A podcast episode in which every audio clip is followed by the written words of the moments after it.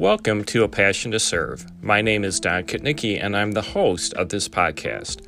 I'm a big fan of storytelling, and during the podcast, I'll be sharing real human stories about migrant and seasonal farm workers and the work being done on their behalf.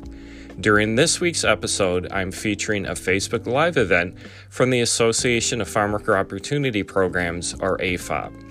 In 2020, several leaders from the nonprofit farming community joined AFOP to speak about their work lifting up black and brown voices in agriculture and combating the racism that is endemic to our food system, as well as the additional challenges brought on by COVID 19.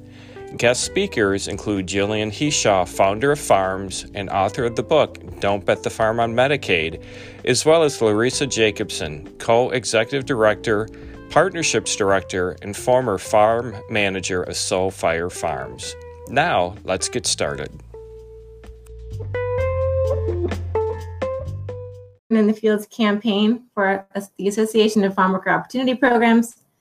That's a mouthful, but um, if you all have been following us, you know who we are. Um, we AFOP is an association of 52 member organizations all across the country, including Puerto Rico. And we all work for the good of farm workers by making sure that they have life sustaining, family sustaining jobs. Um, we are here today for our Live Thursday broadcast as usual. Um, and we have two special guests on the phone. Unfortunately, the video is not working again today. Um, it's just part of the um, the way things go these days with the uh, high load and high demand for for video streaming services. So um, before I introduce them, I just want to let you all know, as I did last week, that our contest is going on right now for Children in the Fields. Um, the link, I think, is on the screen, afop.org slash CIF. Please visit that link if you know anyone who is a child of migrant and seasonal farm worker between the ages of 10 and 18 years old. Um, this contest is for them. They can send us a piece of art or an essay um, about their experiences in the fields. Um, so please visit the website for the for the instructions for that. Um, we also want to just send out a, a, thank you to everyone who has been participating in these broadcasts. This is our fifth one um, on COVID nineteen. We're just trying to keep our fingers to the pulse of the farm worker community during this really stressful time. And to do that, we're inviting guests every week to talk about um, their efforts and, and the situation on the ground for them. Um, we hope everyone can join us. It's every week at this time on this page. Um, if you're interested in get interested in getting our announcements, just send me a message. Um, send us a, a, message on Facebook. We'll add your email. Um, so without further ado, I want to introduce our guests on the phone. We have Jillian Hishaw, who is an innovative strategist, founder, and attorney in the areas of agriculture, food systems, and asset protection. She was recently recognized by the Clif Bar Company as a food industry change maker. She's only one of three Black women in the world with a, an LLM in agricultural law, and she has nearly 15 years of local, state, federal fellowship and nonprofit experience. Um, she's the author of Don't Bet the Farm on Medicaid. And then we have Larissa Jacobson, who is the co executive director, partnerships director, and former farm manager of Soul Fire Farm. And that's a nonprofit, Black, Indigenous, and people of color centered community farm committed to ending racism and injustice in the food system. With over 20 years of experience in farming, community health, agroecology, and learning programs, Larissa's current work seeks to reclaim Black and Brown people's connection with the land. Um, so without further ado, welcome Larissa and Jillian. Thank you so much. Um, Jillian, I have your photo up here on the screen first. So um, why don't I start with you and can you tell us a little bit about yourself and what you do at Farms? Yes, so I've been working in the area of environmental ag since 1999, and I started Farms in the fall of 2013. We have three different uh, program areas. One, of course, is the legal services where we provide pro bono or low cost um, legal services to farmers, particularly aging farmers, and that focuses on civil rights, um, estate planning, asset protection, elder care, things of that nature. The second thing is our food bank program, where I fundraise and pay the farmers for their produce, and then it's donated. Over the past six and a half years, we've donated nearly 500,000 pounds of fresh produce uh, through our food bank partners. And then, of course, our third um, initiative is our emergency fund. It initially was a scholarship fund for children of family farms majoring in ag science at Tuskegee, but um, it was converted a year and a half ago to um, an emergency fund, and that's definitely uh, been busy the past month. I can imagine. Um, Larissa, can you tell us a little bit about yourself and your work at Soul Fire Farms? Mm-hmm. So, I've been with Soul Fire since 2016. And as you said, we're a Black, Indigenous, and people of color centered farm. And we focus on the issue of racism in the food system. We recognize that racism was built and woven right into the food system from its origins in this country, starting with the theft of land from indigenous people, and then again from black farmers and other people of color through government discrimination, through race, racialized violence, um, attempted genocide, forced migration, um, land theft. And then we also recognize that that has led to a condition now where 98% of the rural land in this country is owned by white farmers and landowners. Um, the second thing that we focus on is the theft of labor in this country.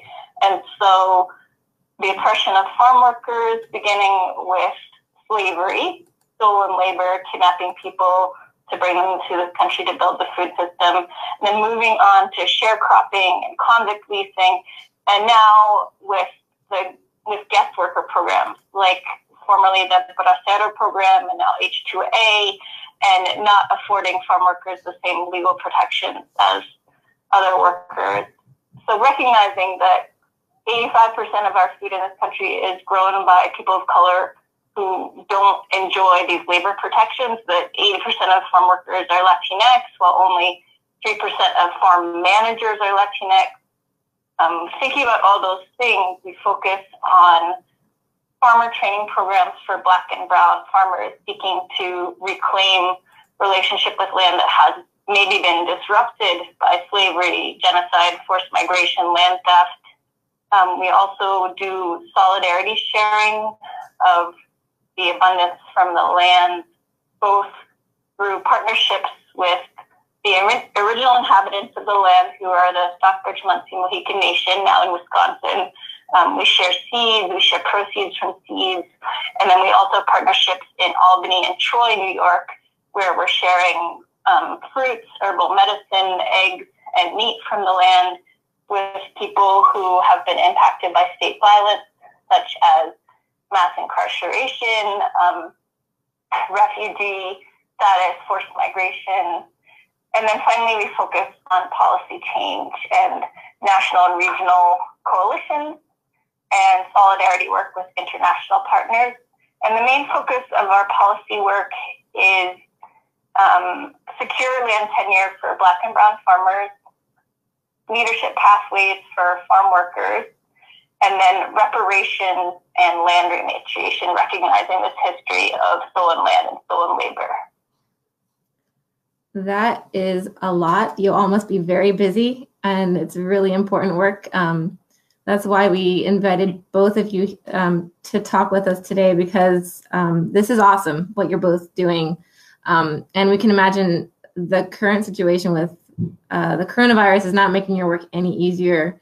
It's probably the opposite. Um, so let's talk a little bit about that. Um, Jillian, how about you go ahead and, and talk about what the pandemic has meant for you and for your clients so far?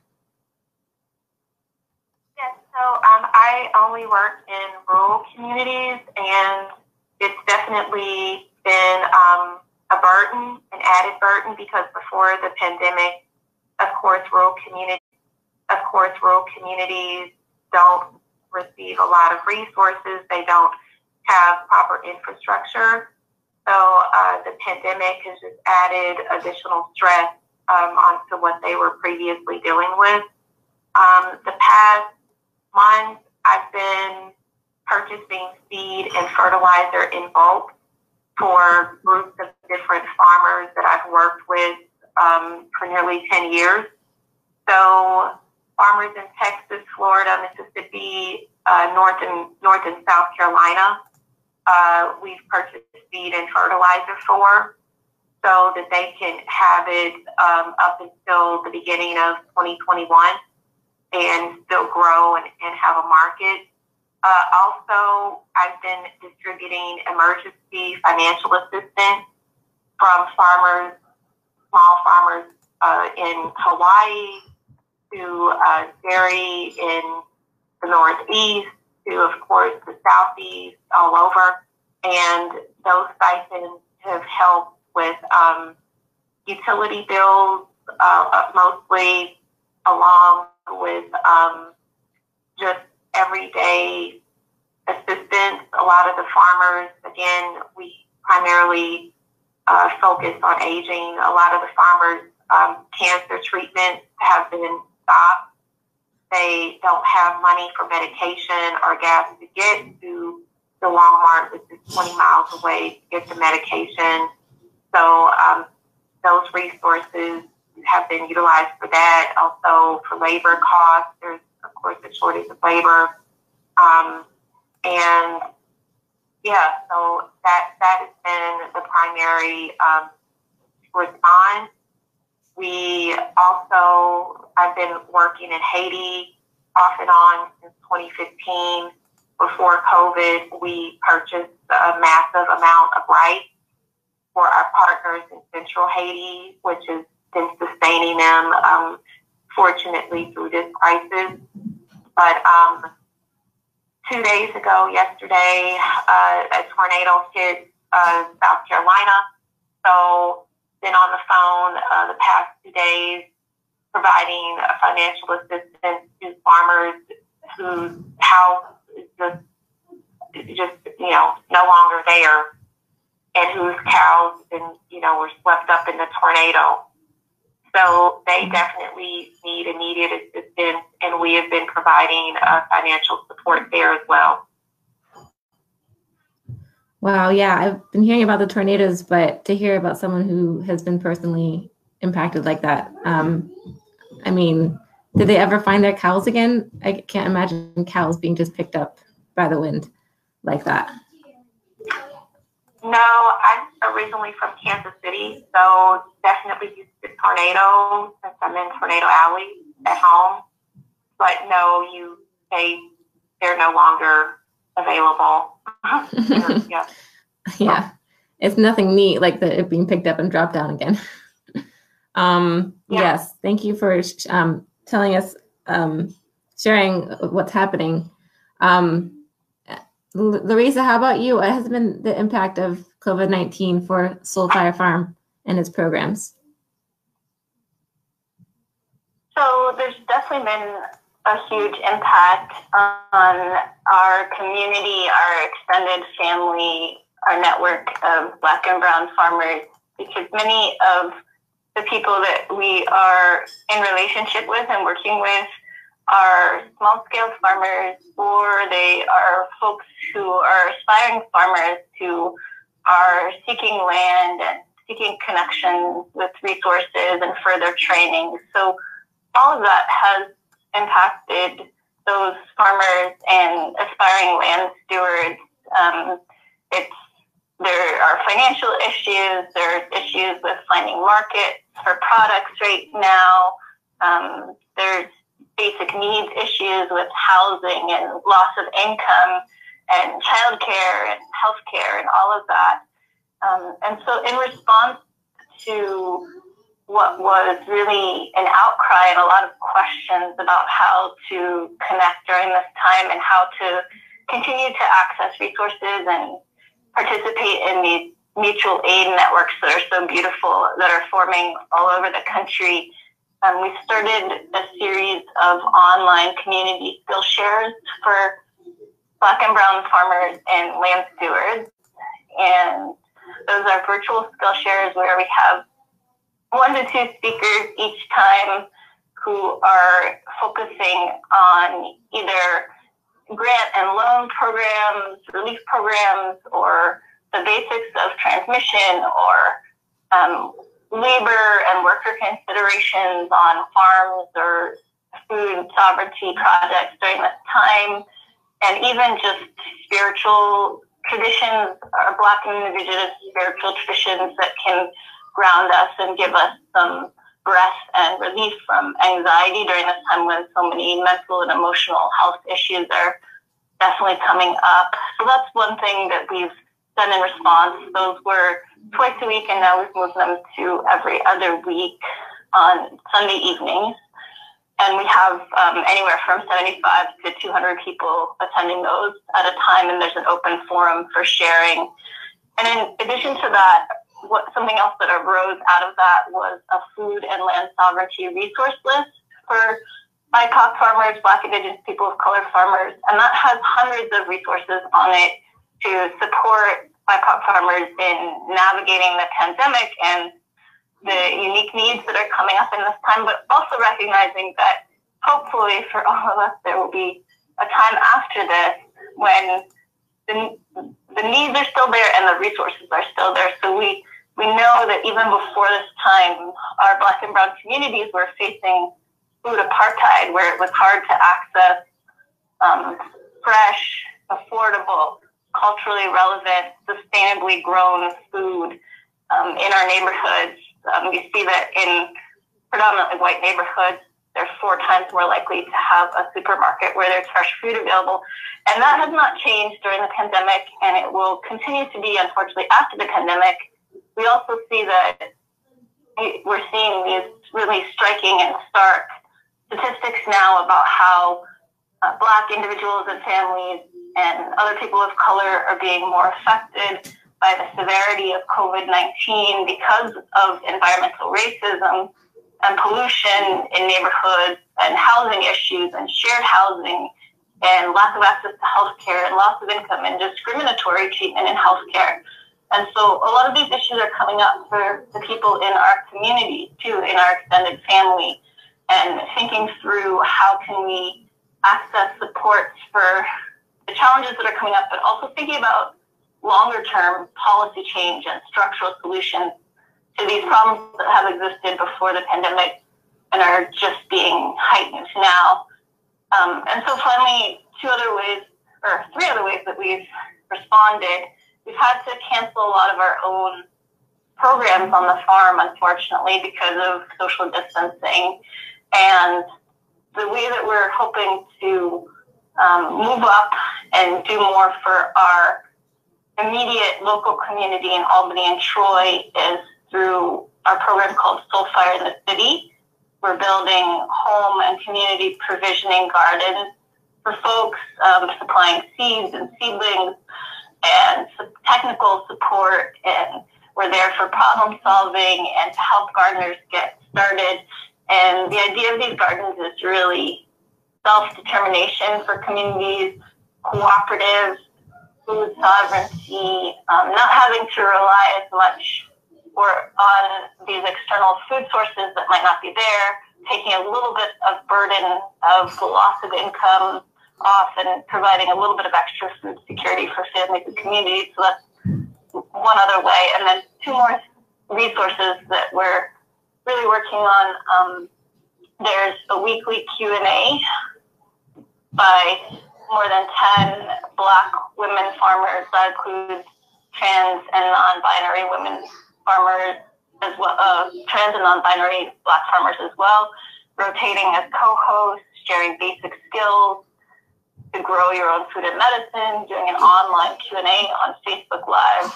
And then finally, we're doing a video series where we're uplifting and featuring people who might not usually be featured in videos. So so-called farm workers um, one-time farmers who use Black and Indigenous growing practices and can speak to really the nitty gritty hands on how to of how do you grow your own food and medicine and other skills might you need for survival and thrival during this time. Survival and thrival. I love it. Um, and uh, for our listeners, I've put all of those resources up on the screen so you can see them as Larissa has mentioned them. Um, all very, very important work. Um, thank you, Larissa. Um, I'll pivot over to Jillian um, just to give us a, a, bit of a snapshot um, on the rural need that, that's happening right now um, and and how this is maybe being overlooked at this time with the coronavirus. Yes, I mean, I just I feel as though again the rural communities, especially rural communities of color, um, are often overlooked, and especially when it comes to access to adequate health care. Oftentimes, on average, they have to drive 50 plus miles uh, to even, you know, get to a um, local care, you know, independent care facility that really isn't a fully functioning hospital. And a lot of my, the average age of my clients is 75 to 90. So a lot of my clients don't have the capacity to walk that far. Um, they're disabled. Um, so it's just various physical and, of course, mental challenges that my clients go through that they don't receive resources for. And um, I just feel as though that the aging farmer of color is forgotten.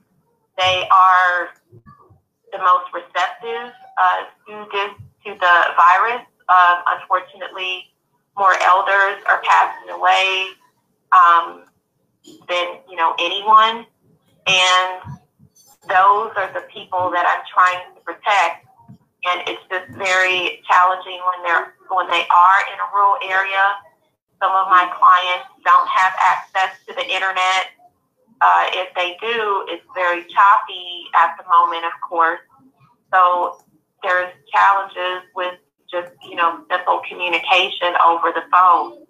Um, in terms of just the aging population, and the farmers of color that are dying. I mean, when we lose an elder and a farmer of color, we're using we're losing a history, and this virus is just speeding up that loss. You know, you look at the New Yorker magazine article that came out earlier this week, focusing on Albany, Georgia, which I have uh, farmers there and the attendance of two funerals in uh, February has now, you know, now they're a hotspot, uh, unfortunately, for corona infection and death. And they have one hospital there. It's overcapacitated. I think the the number of beds that they have is under um, 100 when the population in Albany is, you know, thousands of people, but it's primarily, you know, a rural farm community.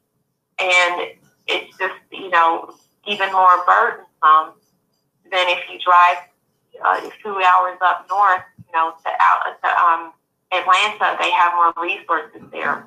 And so it's definitely a need.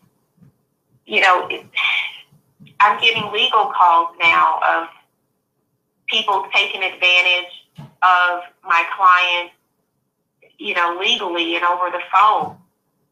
And I focus on elders because my great grandmother, you know, we owned a farm in Oklahoma. She entrusted a lawyer to pay the property tax to, but the lawyer pocketed the money and my family's farm was sold in its tax lien sale. So the reason why I've always focused on aging farmers is, is also personal. And my last name originates from the Cree tribe in Oklahoma. And it's just things like this Native farmers, black farmers, what I initially started working with.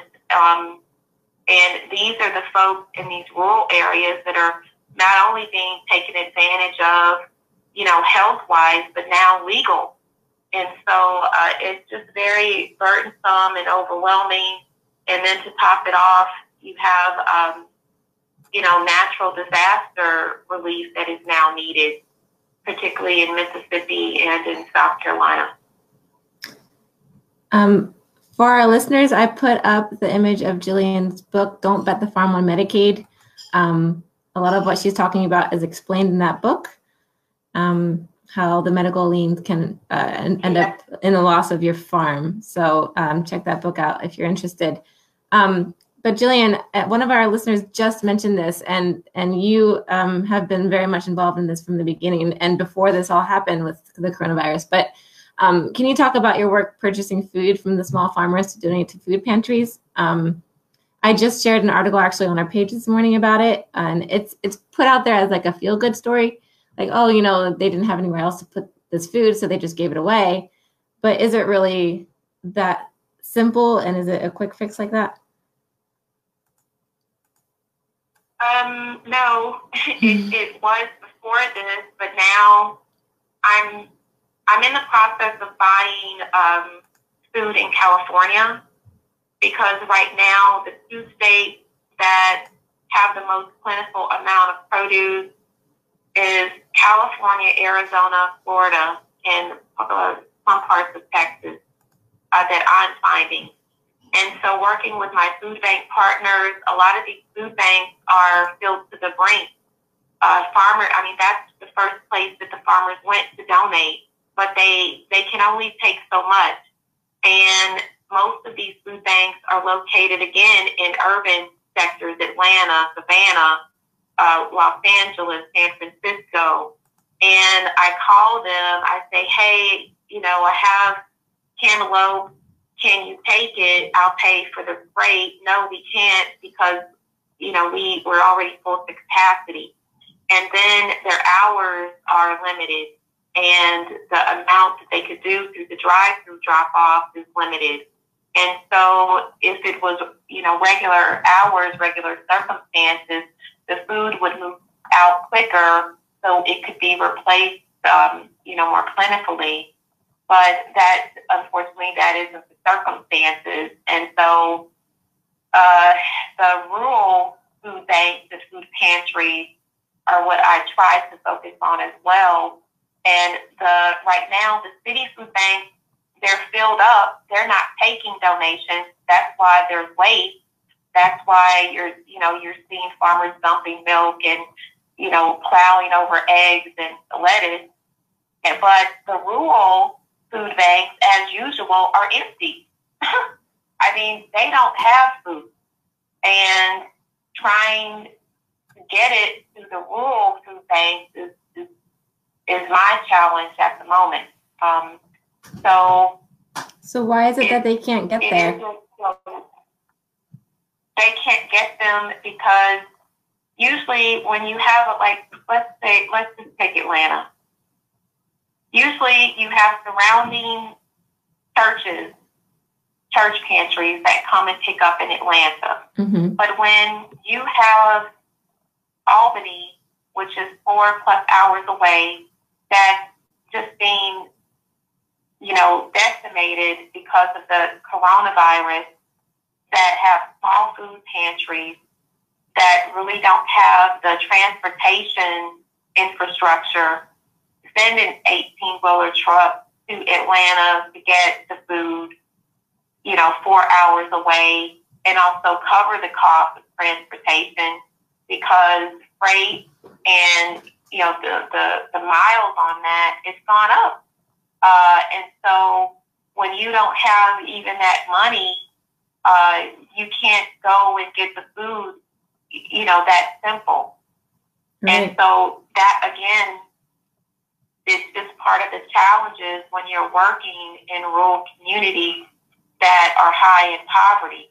They don't have the resources um, to move the produce from one part of the state to the, you know to their location, and then a large sector of these rural communities are, you know, are aging. They're aging population, and so that makes makes a bit of a difference as well. Yeah, actually, we've had some listeners um, asking this, about this exactly, and it sounds like it's just the food's there, but the money to move it around is not. Is that a fair enough uh, summary? Yes. Yeah. So that's yes, and so that's what I'm providing. I'm providing the money to move the produce, and so I'm buying lettuce that would have been, you know, wasted in California. I'm buying cantaloupe that would have been wasted. I'm buying things in Indiana, in Georgia, and you know that that would have gone to waste. But it's still a challenge um, getting it into the rural food banks and food pantries. Yeah, not not an easy situation. Um, thanks for being that bridge. I know you're busy right now trying to keep that all that moving. Um, let's move on to um, talk some more about racial justice in the food system and racial injustice. Um, I know there's been a lot in the news lately about the racial disparities in regards to the impact of coronavirus in urban areas. Larissa, you touched on that a little bit. Um, do either of you know if that's also happening in rural areas or if you expect that to happen in rural areas? Um, you can go first.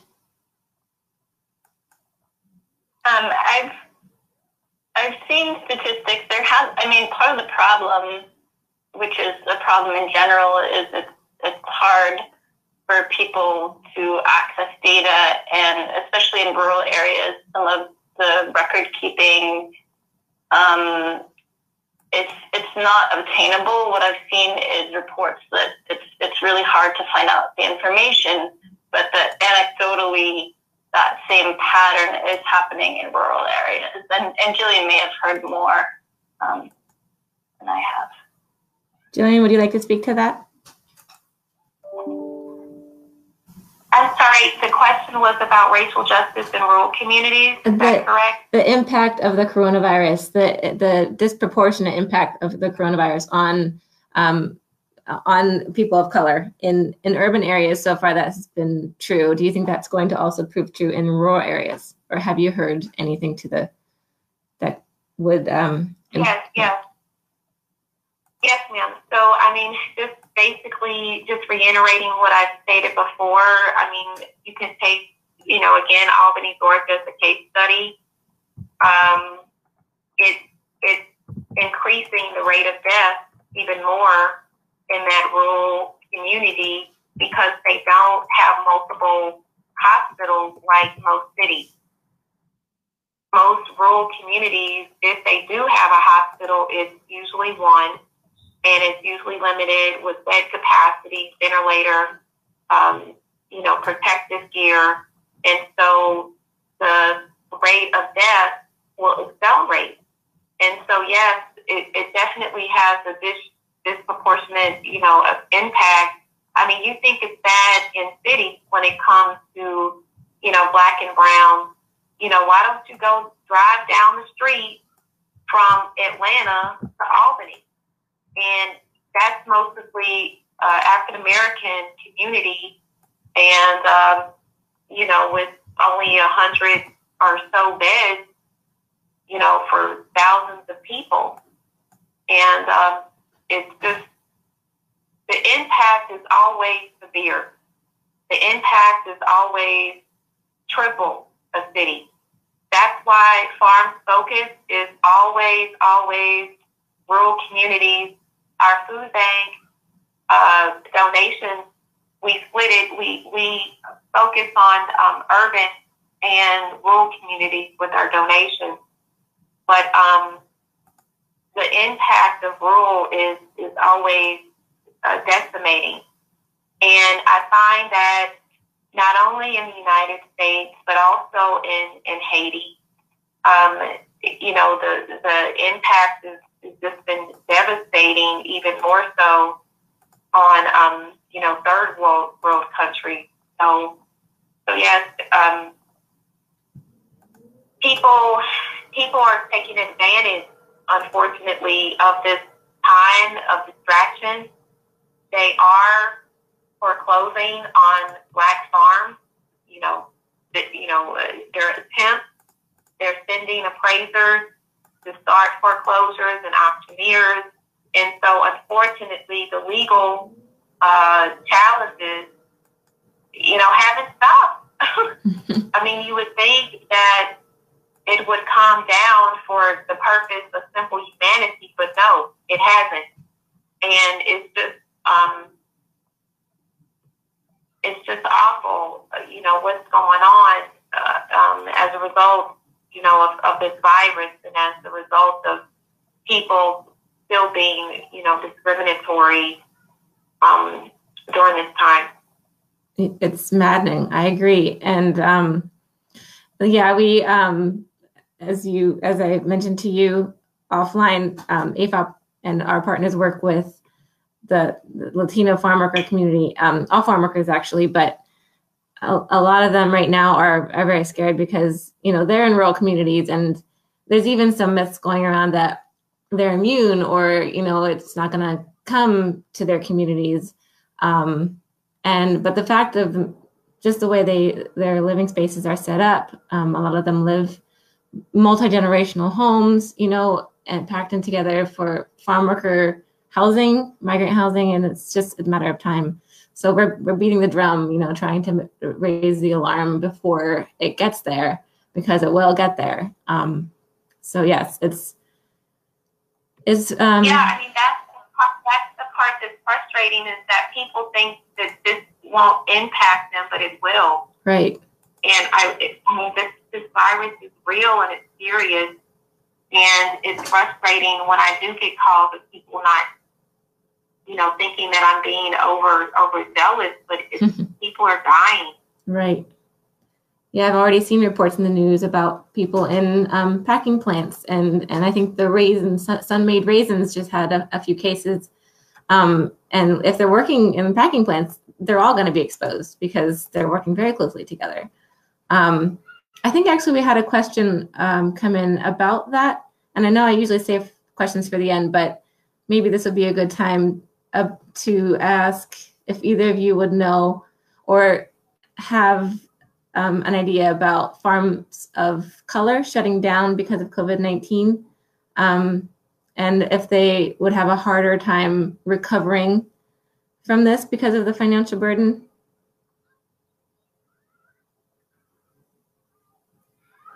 Um, I can speak to that a little bit.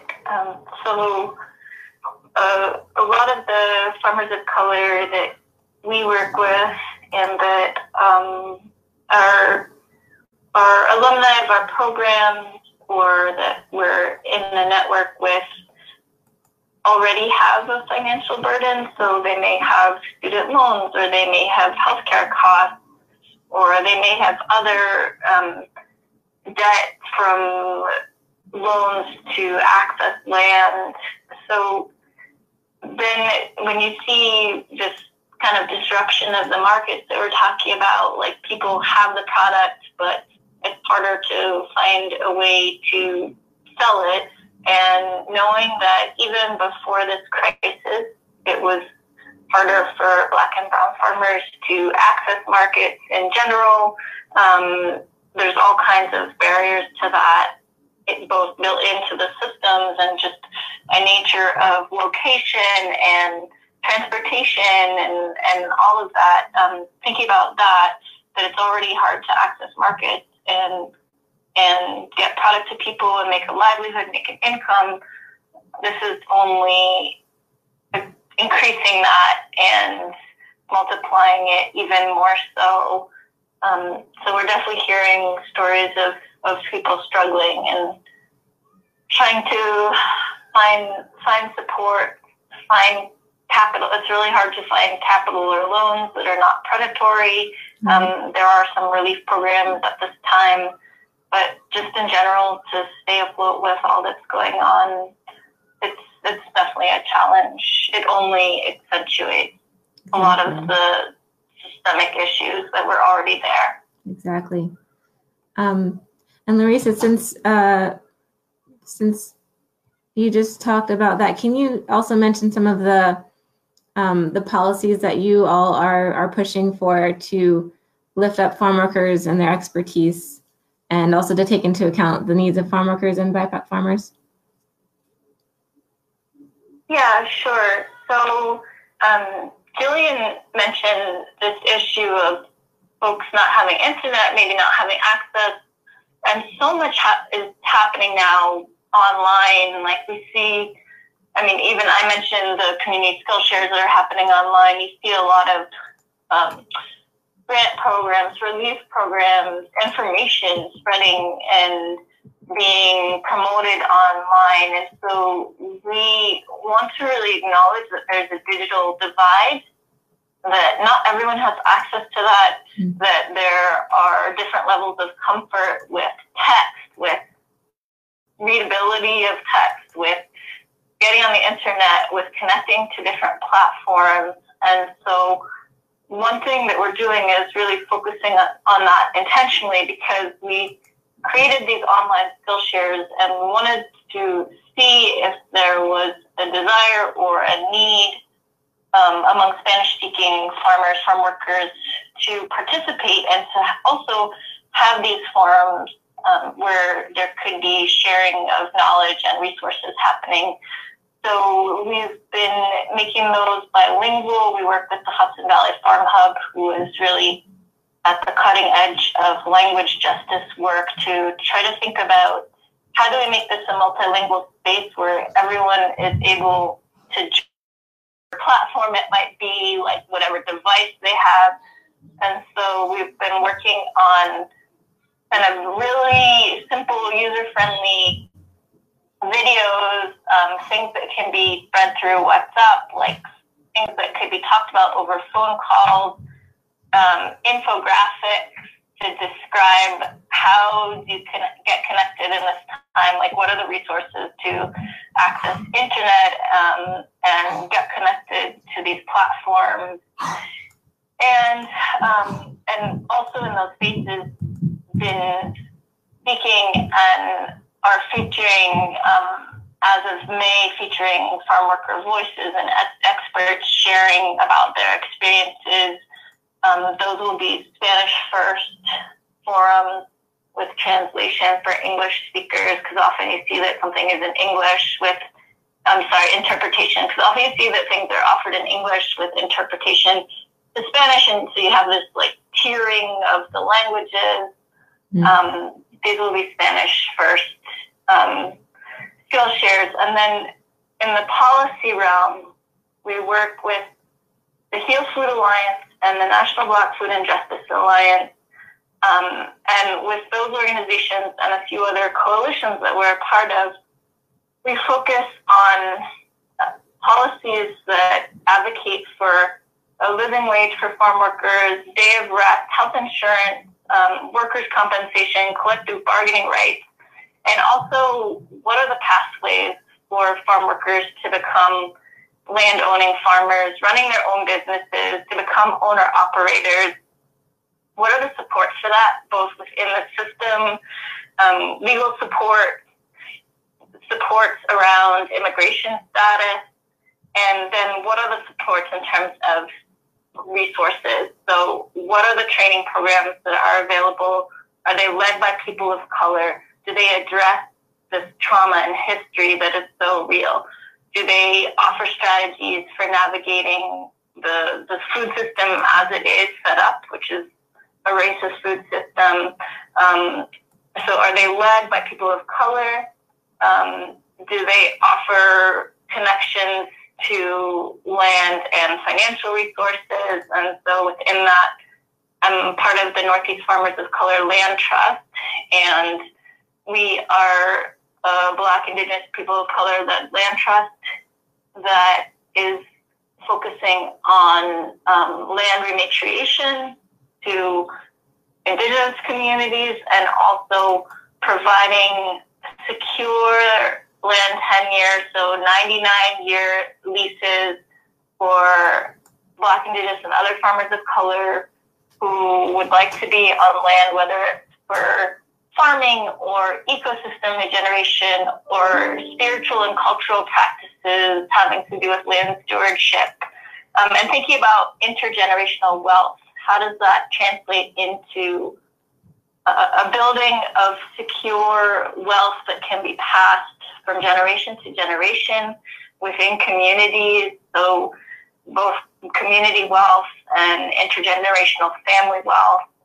Um, thinking about what are the supports for that within existing financial programs and how do you look at USDA programs and think about how the USDA aggregates all quote socially disadvantaged farmers together and that includes um, white women farmers that lumps black indigenous and other people of color farmers all together when the needs can be very different and the statistics can be very different in terms of access to land and access to resources. So advocating for some of those programs to be disaggregated so you can recognize the unique needs of black farmers or indigenous farmers um, who might be seeking no interest loans or might be seeking land. Um, we also have been thinking about what is what is the realm of knowledge creation and research and like dissemination of information and resources look like and who is creating that right now? So thinking about cooperative extension and universities and farm advisors and do those reflect the diversity of this next generation of black and brown farmers? How is the agricultural knowledge being generated? How is the knowledge being generated about how to access resources for farmers who are struggling? Um, and how can we have black and brown people in positions of power and knowledge sharing and knowledge creation and innovation that's already happening anyway in our communities? How can we have that happening um, in some of these institutions? Yes, I would like to comment as well. Uh huh. And what what was the question again? Um, it was uh, how is how are your programs uplifting farm worker expertise and taking into account the needs of of farm workers of color and and farmers of color um, and Black Indigenous people of color. Um, and I know we've been up off uh, uh, maybe a little bit more than we can chew, but yes, please, Jillian, speak to that. And then I want also to give you a chance to um, talk about the graphs that you had sent me. So um, go for it. Yes, thank you. Um, so I was just wanting to uh, reiterate to the public that the statistic is true. Um, 30,000 acres of black land ownership is lost in this country per year. That's why the name of the website for farms is 30,000acres.org. And it's, you know, it's not on purpose and I would like to um, refer to the graph. So the first picture is 30,000 acres stating the statistic, but then the second graph is showing uh, the number of farmers, particularly um, principal operators, which is basically the primary owner of, of the farm operation, the number of farmers based on race, and as you can see, there is a stark disparity when it comes to um, when it comes to demographics. And these are based on um, USDA statistics, the 2017 census that came out April of last year. Every five years, USDA does their does their annual um, census. And so this is also reflected. Uh, farms received a NIFA grant in 2015, and we surveyed over 65 different African American farmers in the Southeast. And um, these are just some of the results from that survey and from that uh, program.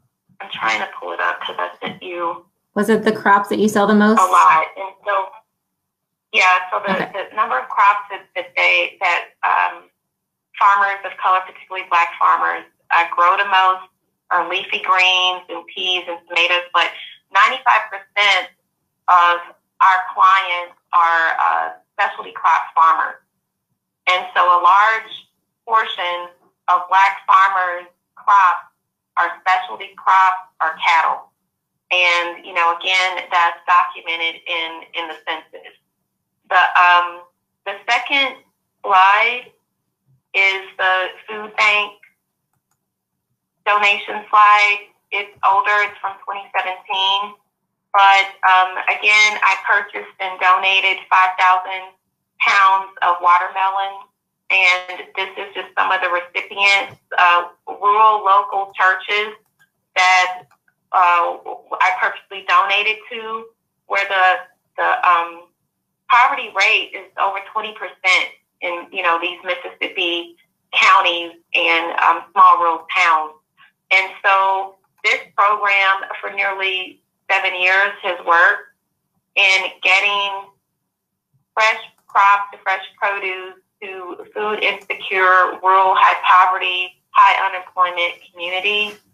And then also, I just want to focus on um, the COVID photo of our one of our farmers in the southeast. Again, we purchased fertilizer and seed, and it wasn't just for this one farmer, but it was for multiple farmers um, in in this in this state in Mississippi.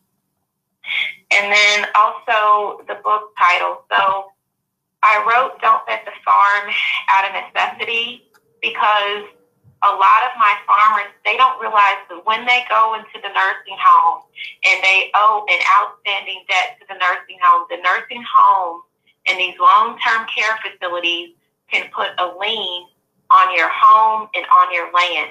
And I know this from personal experience in my family.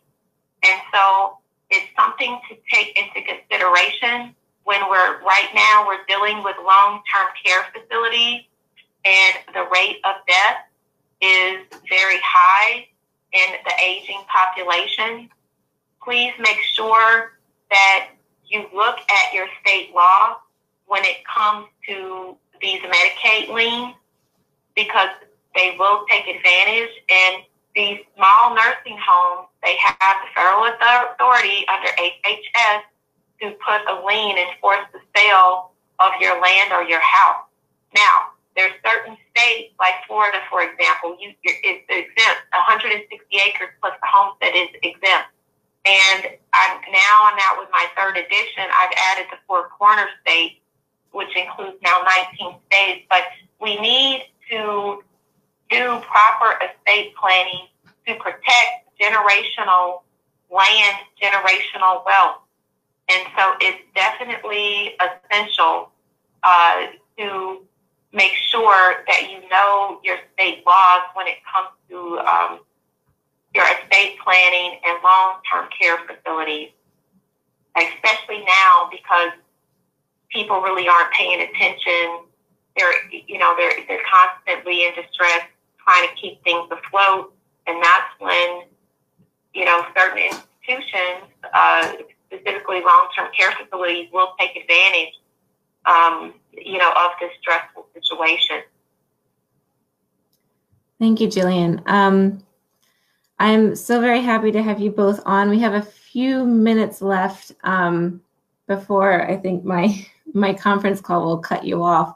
Um, and I want to mention um, that, oh yeah, one more question was that is, is COVID-19 exacerbating pre-existing health, financial, and racial issues in rural areas of color and small farms of color? And I think you've already spoken to that a little bit, Jillian, but I assume the answer is yes.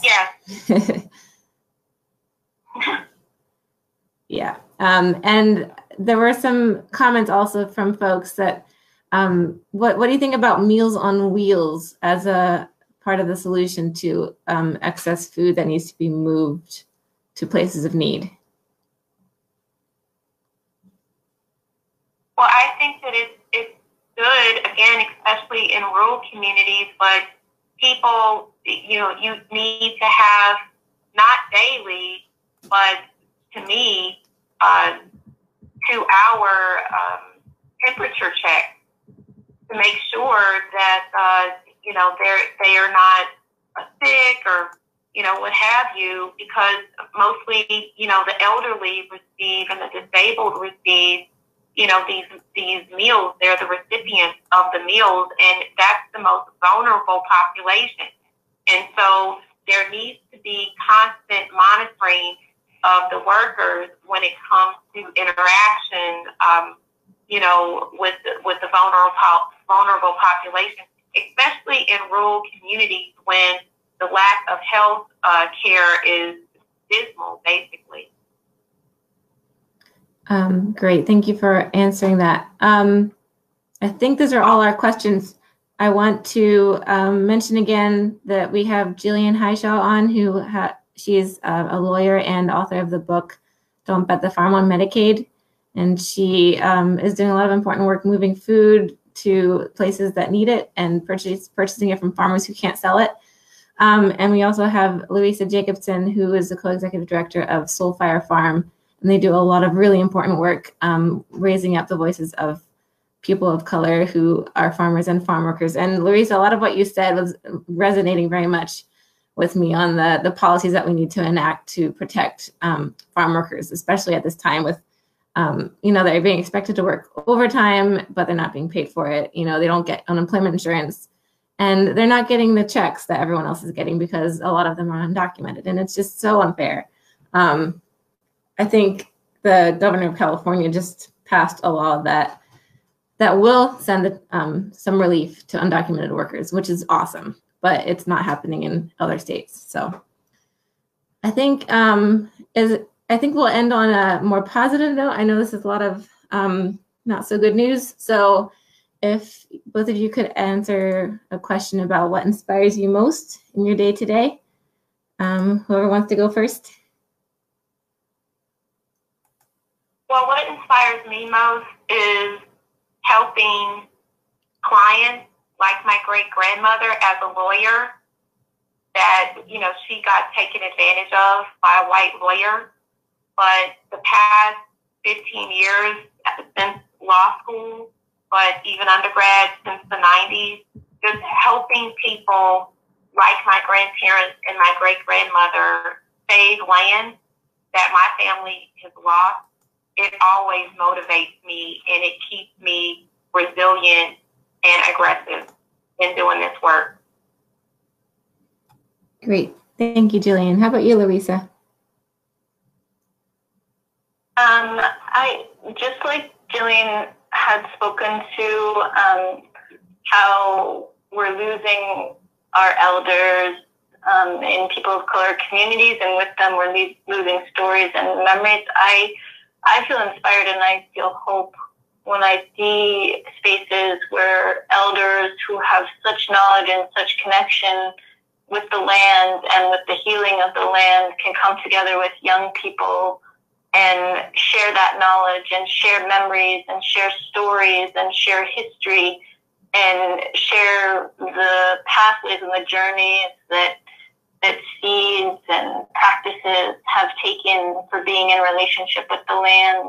Um, and so any space, and, and we have some of those spaces, we see other black and, black and brown led um, farms and food sovereignty organizations creating those spaces too. Any spaces where young people and elders can come together and really honor the knowledge and the brilliance of elders and also where young people can feel in touch with their elders and with their ancestors too, and all the courage and the richness of their ancestors.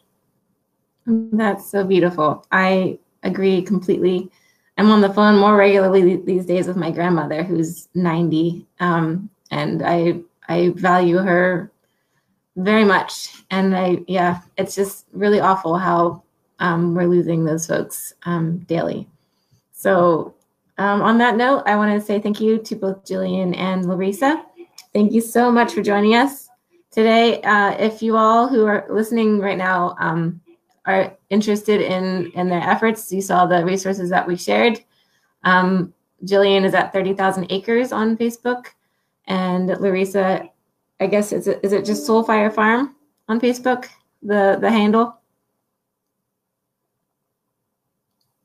Yes, that's. Soul Fire Farm, S O U L Fire Farm.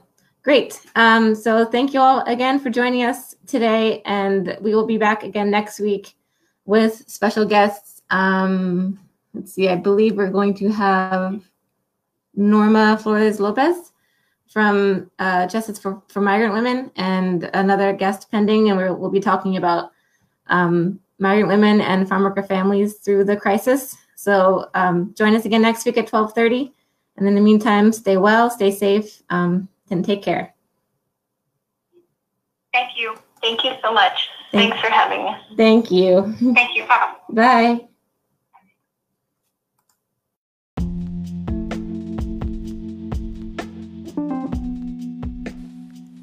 Thank you for listening to A Passion to Serve. You can now access all episodes of A Passion to Serve along with blog posts on my new website, apassiontoserve.net. I would love to hear your thoughts about the new website along with comments about the episode or episodes you've been listening to. Until next time.